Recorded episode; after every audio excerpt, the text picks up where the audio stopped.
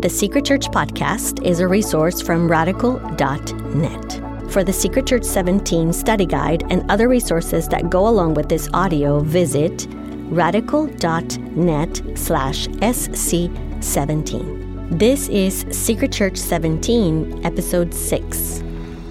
Three questions down, two to go. Let's keep moving. Is the Bible divine or did humans create it? The Bible true? Can we trust it? The Bible clear? Can we understand it? Now, is the Bible sufficient? Is it the only book we need?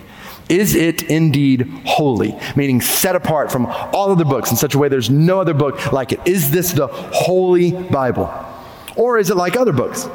Are there other books that we need in order to know God? This may seem pretty basic in light of what we've seen, but this question is extremely important. I appreciate what James Montgomery Boice said in this, this quote here. Inerrancy is not the most critical issue facing the church today. The most serious issue, I believe, is the Bible's sufficiency.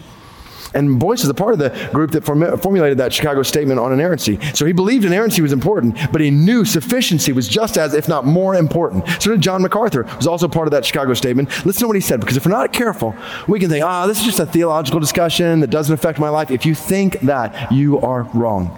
This has everything to do with how you live your life every day. Listen to MacArthur. Preoccupied with mystical encounters and emotional ecstasies, many people seek ongoing revelation from heaven meaning that for them, the Bible alone is simply not enough. With them, biblical revelation must be supplemented with personal words from God, supposed impressions from the Holy Spirit, other subjective religious experiences. That kind of thinking is an outright rejection of the authority and sufficiency of Scripture. It's a recipe for far reaching theological disaster.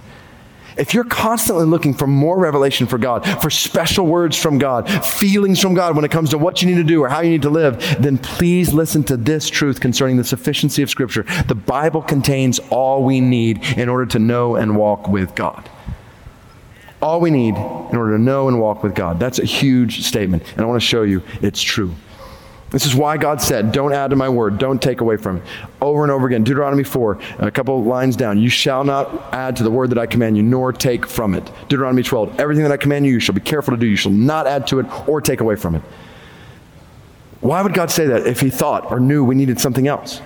We just read ago, a minute ago in 2 Peter 1 that God has granted us to all things that pertain to life and godliness, which is why I love this quote from Thomas Watson, Puritan preacher, said, The scripture is the library of the Holy Ghost. It's a pandect of divine knowledge, an exact model and platform of religion. The scripture contains in it the credenda, the things which we are to believe, and the agenda, the things which we are to practice. The library of the Holy Spirit. So think about the Bible's sufficiency on multiple levels. One, the Bible is sufficient for our salvation. The Bible tells us how we can be saved. I put Ephesians 2 in your notes because it's probably the clearest passage from start to finish in all the Bible about how we can be saved from our sins. So realize, especially if you are not a follower of Christ in this gathering here, wherever you are in the world, like this is how God in His Word has said we can be saved from our sins. We realize we are sinner before God. Ephesians 2 says we're dead in our sins and we deserve His judgment.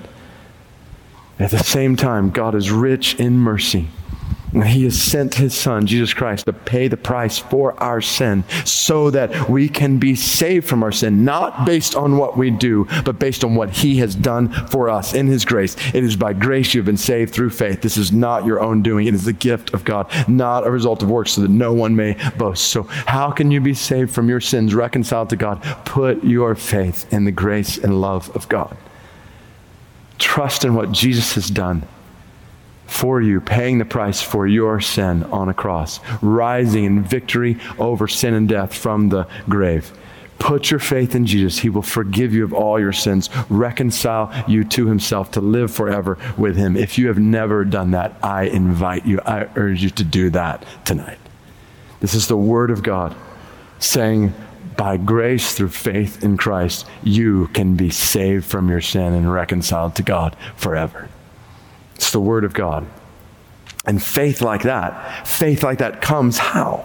Romans 10 17, from hearing and hearing to the Word of Christ. So the Word of God is sufficient to show you and me how to be saved from our sins. James talks about the implanted word which is able to save, is able to save your souls. So the Bible is sufficient for our salvation, sufficient to bring us into relationship with God forever. And then, so take another step. The Bible is sufficient for our sanctification.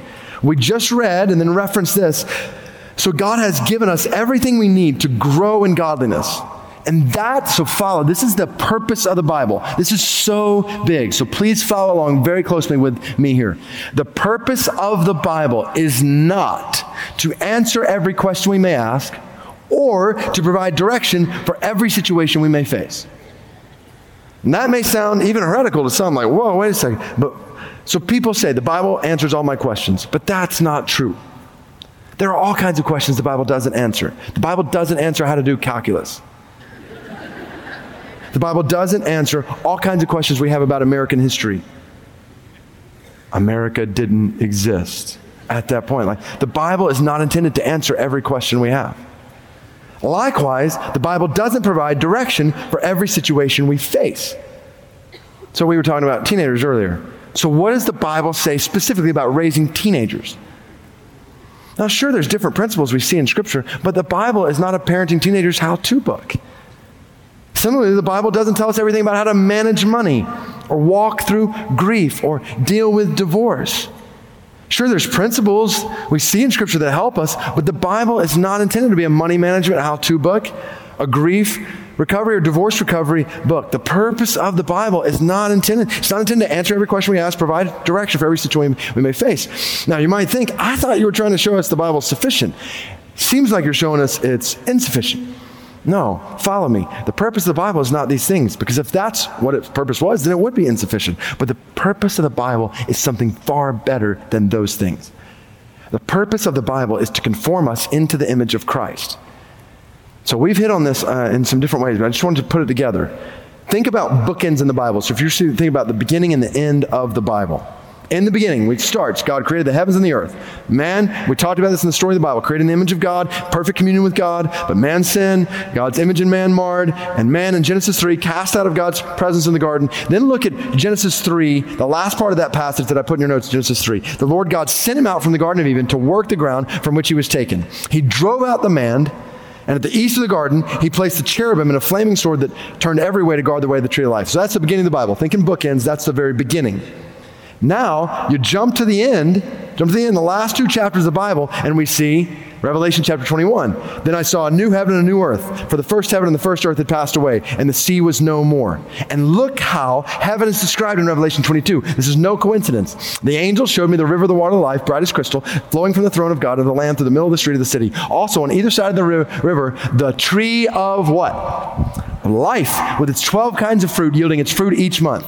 You see that? The tree of life. It's the first time we see it since Genesis 3. But now it's different. Here, the leaves of the tree were for the healing of the nations. No longer will there be anything accursed. The throne of God and the Lamb will be in it. His servants will worship him. They'll see his face, and his name will be on their foreheads, and night will be no more. There will need no light of lamp or sun, for the Lord God will be their light, and they will reign forever and ever.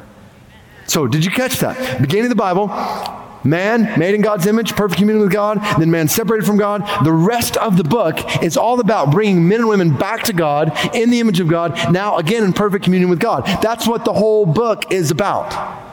The purpose of the Bible is to bring people back to God, into the image of Christ. And I put a smattering of verses here that show this over and over again. The psalmist anticipates the day when he'll see God's face in righteousness. When I awake, I will be satisfied in your likeness. God has, Romans 8 29, predestined for us, purpose for us to be conformed to the image of his Son and one day we'll be glorified in that way. 20, uh, verse 30. Toward that end, we will be, we're, we're being transformed, 2 Corinthians 3.18, into the same image, the image of Christ from one degree of glory to another. One day, Philippians 3.21, he will transform our lowly body to be like his glorious body. This is a process. We're putting on, Colossians 3.10, the new self, which is being renewed in knowledge after the image of its creator. 2 Peter 1, we've talked about uh, his divine power has granted us all things that pertain to life and godliness, to the knowledge of him who called us into his own glory and excellence. Keep going, by which he has granted to us by his precious and very great promises, so that through them you may become partakers of the divine nature having escaped the, from corruption that is in the world because of sinful desire. 1 John 3 Behold, we're God's children now. What we will be has not yet appeared, but we know that when he appears, we shall be like him. We shall see him as he is. This is the purpose of the Bible, to make this a reality in our hearts. So you've got some concentric circles in your notes, I think at this point on page 98. And I put this here just as a visual to think about how this works, how God's word works in you, to transform you, me, into the image of Jesus. So when we're saved, when we trust in God's grace in Christ to save us from our sins, at that point, we receive a new heart. So put that word in the innermost circle the heart of Christ. Heart. So in Christ, we have a new heart. We're a new creation, almost like we've been born all over again. And this begins a process by which the Spirit of God, through the Word of God, begins transforming us more and more and more into the image of Christ. Sanctification starts with the heart of Christ in us, works out from there. He transforms our minds to be more like the mind of Christ. So you might write mind in that next circle. Romans 12 talks about being transformed by the renewal of your mind. 1 Corinthians 2 says we have the mind of Christ. 2 Corinthians 10 talks about how we take every thought captive to obey Christ. So the more we read the Word under the leadership of the Spirit, the more we think like Christ. The more we understand who God is, how God works, how God calls us to, to live which then leads us to live differently. Next circle, you might write it in there the will of Christ. The will of Christ, John 15. As we abide in Christ, his words abide in us, he bears his fruit through us. We learn to obey his commands. As we do, we learn to live in his love, experience his joy.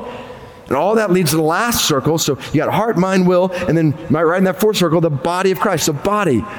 I love this picture from Paul in Galatians 4 as he talks about the church, these followers of Christ. He talks about them like they're his children. And he says it's like he's in the anguish of childbirth until Christ is formed in you.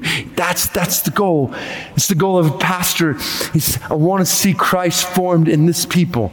That's the goal of the Bible, to see Christ formed in us, to see our hearts tra- transformed in a way that then changes, transforms our mind, our will, and what we look like as the body of Christ. The Bible is sufficient to bring all of that about, to conform us in the image of Christ and to bring us in a step with the Spirit of Christ. So the more we become like Christ, the more we're in tune with the Spirit of Christ.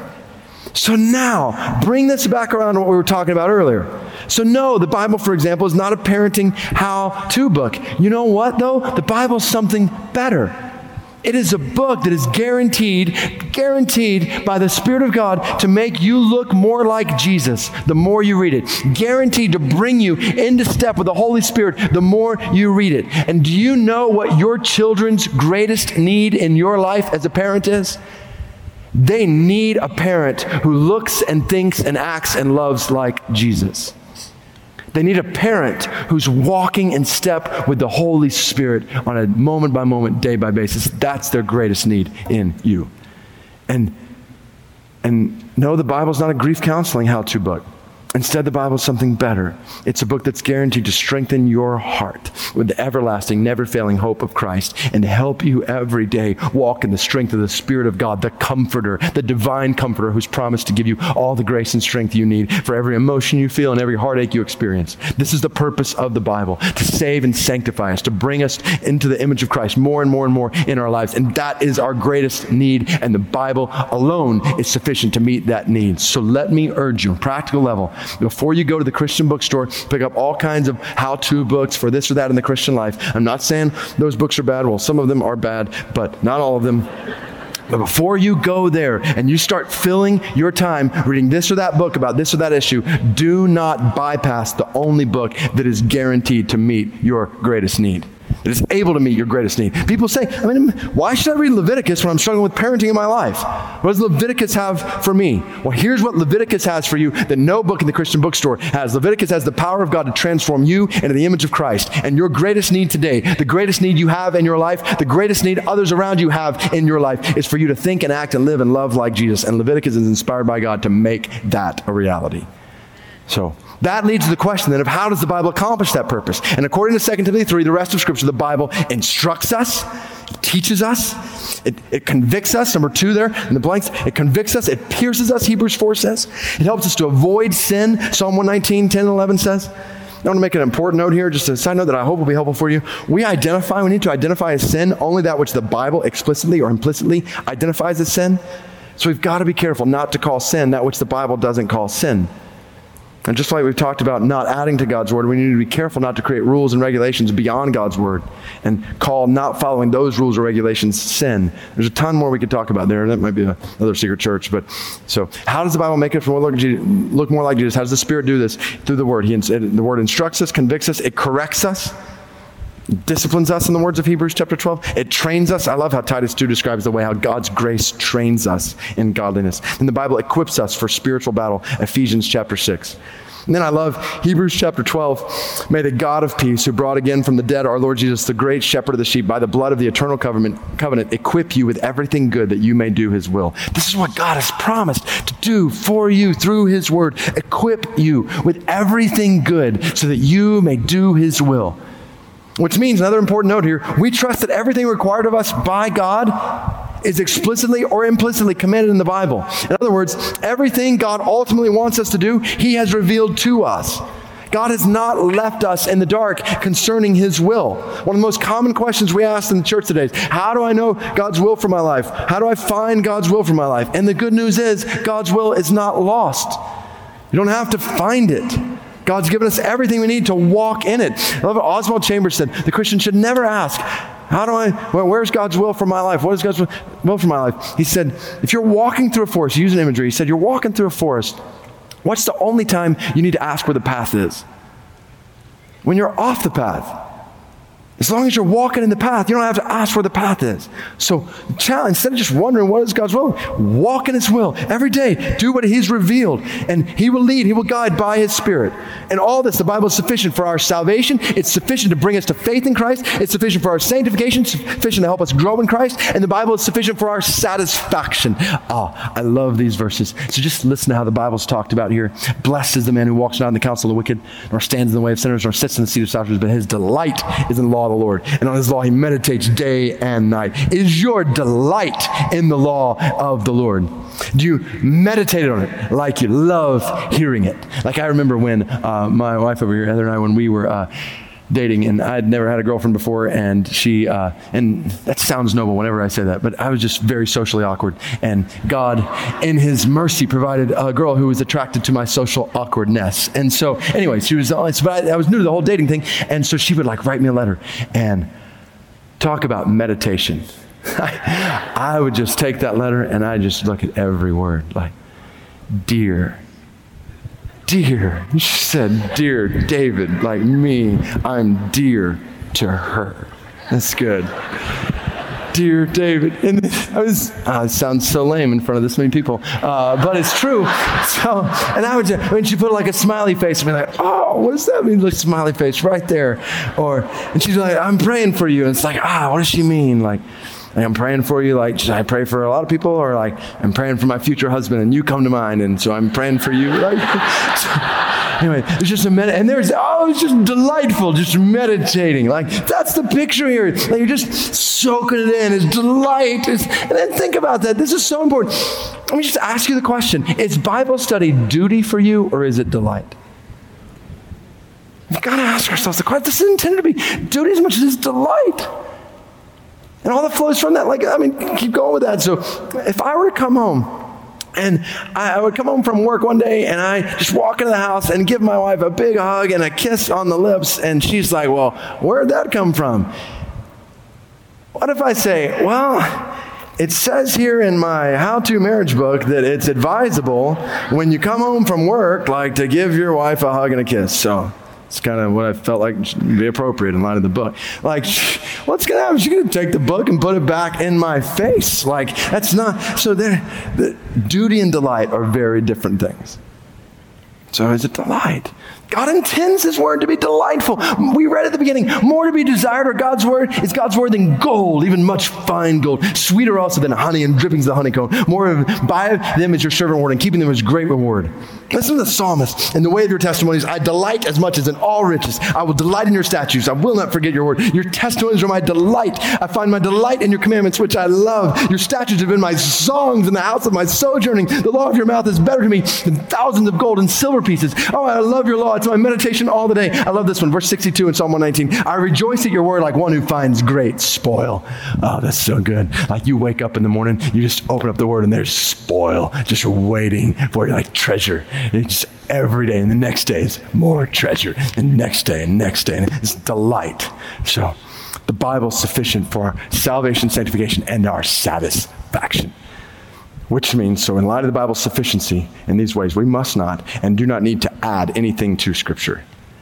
And we must not and do not need to elevate anything to the authority of Scripture, which means we don't elevate teachers. We must always be careful never to unhelpfully elevate teachers over the word they teach. We don't elevate teachers, and we don't elevate traditions which if we're not careful, we're so quick to cling to. Jesus rebukes those. Last part of the passage in Matthew 15, who for the sake of your tradition have made void the word of God. You hypocrites. Well did Isaiah prophesy of you when he said, the people, this people honors me with their lips, but their heart is far from me. In vain they do, do they worship me, teaching as doctrines the commandments of men. Colossians 2.8, see to it that no one takes you captive by philosophy and empty deceit, according to human tradition, according to the elemental spirits of the world, and not according to Christ. This is, I've hit on it a couple times, this is a huge error in Roman Catholicism, the error of exalting human traditions to the status stature of Scripture. Athanasius well commented, vainly do they run about with the pretext that they have demanded councils for the faith's sake, for divine Scripture is sufficient above all things.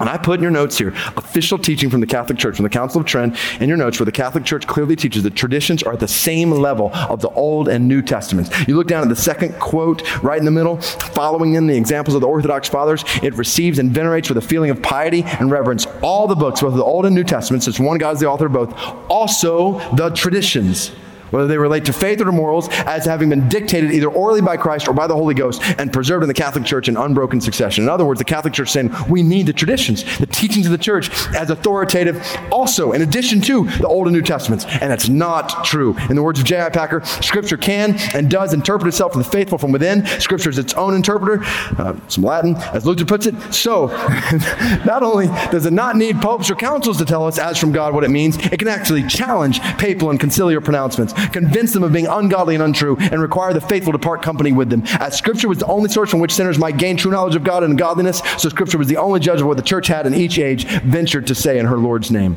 So this is not just a danger, though, in Roman Catholicism. Think about higher criticism, which lowers Scripture to the level of human tradition. So basically says, oh, these are just average, everyday documents with all kinds of falsehoods. John Calvin said, we owe to the Scriptures the same reverence as we owe to God, since it has its only source in Him and has nothing of human origin mixed with it. So don't miss this. Follow this. Whether it's Roman Catholicism that exalts tradition to the level of Scripture, or higher criticism that lowers Scripture to the level of tradition, both have the same disastrous effect, minimizing the voice of God. Both have the same effect.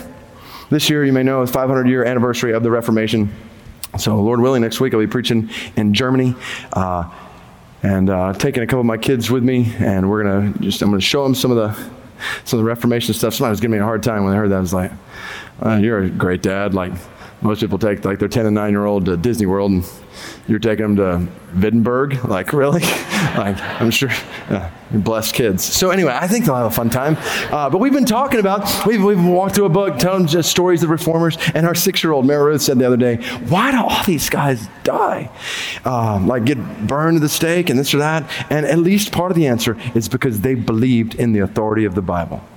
Packer sums it up. What Luther thus voiced, the Diet of Worms, where he was tried, shows the essential motivation concern, theological and religious, of the entire Reformation movement, namely that the Word of God alone must rule, and no Christian dare do other than allow it to enthrone itself in its conscience, in his conscience and heart. This is critical. Francis Schaeffer said words that we need to hear. A lot of the rise of megachurches around our country over the last 20, 30 years, there is no use of evangelical, evangelicalism seeming to get larger and larger, if at the same time appreciable parts are getting soft at that which is the central core, namely the We must say most lovingly but clearly evangelicalism is not consistently evangelical unless there's a line drawn between those who take a full scripture, view, view of Scripture and those who do not. Holding to a strong view of Scripture or not holding to it is the watershed of the evangelical world.